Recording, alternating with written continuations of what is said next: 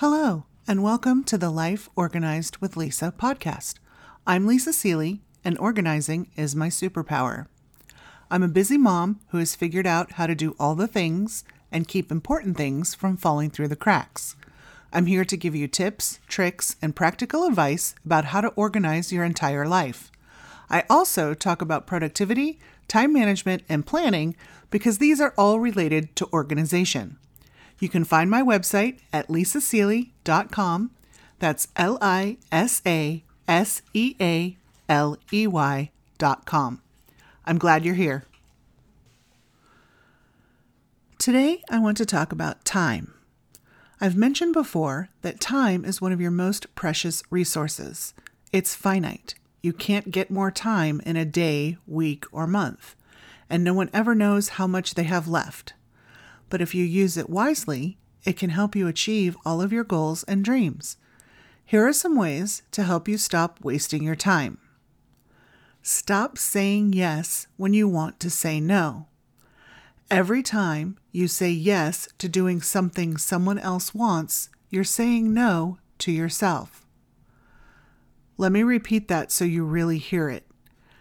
Every time you say yes to doing something someone else wants, you're saying no to yourself. Yes, it is important to help your family and be a good friend, but you absolutely do not have to say yes to everyone and everything.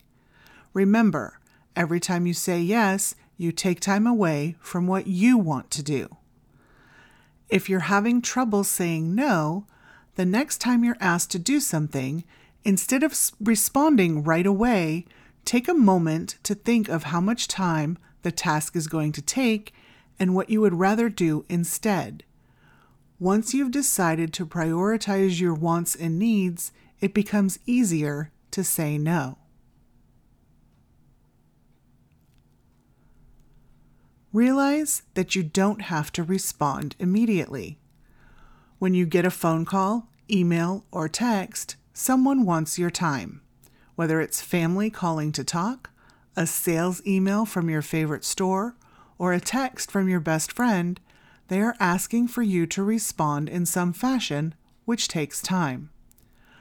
My mom used to jump up and almost run to the phone every time it rang. It drove me nuts. She had an answering machine.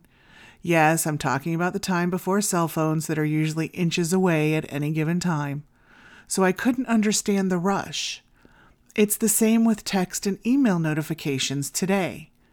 Just because they come in, they don't merit a response right that second, especially if you are in the middle of something.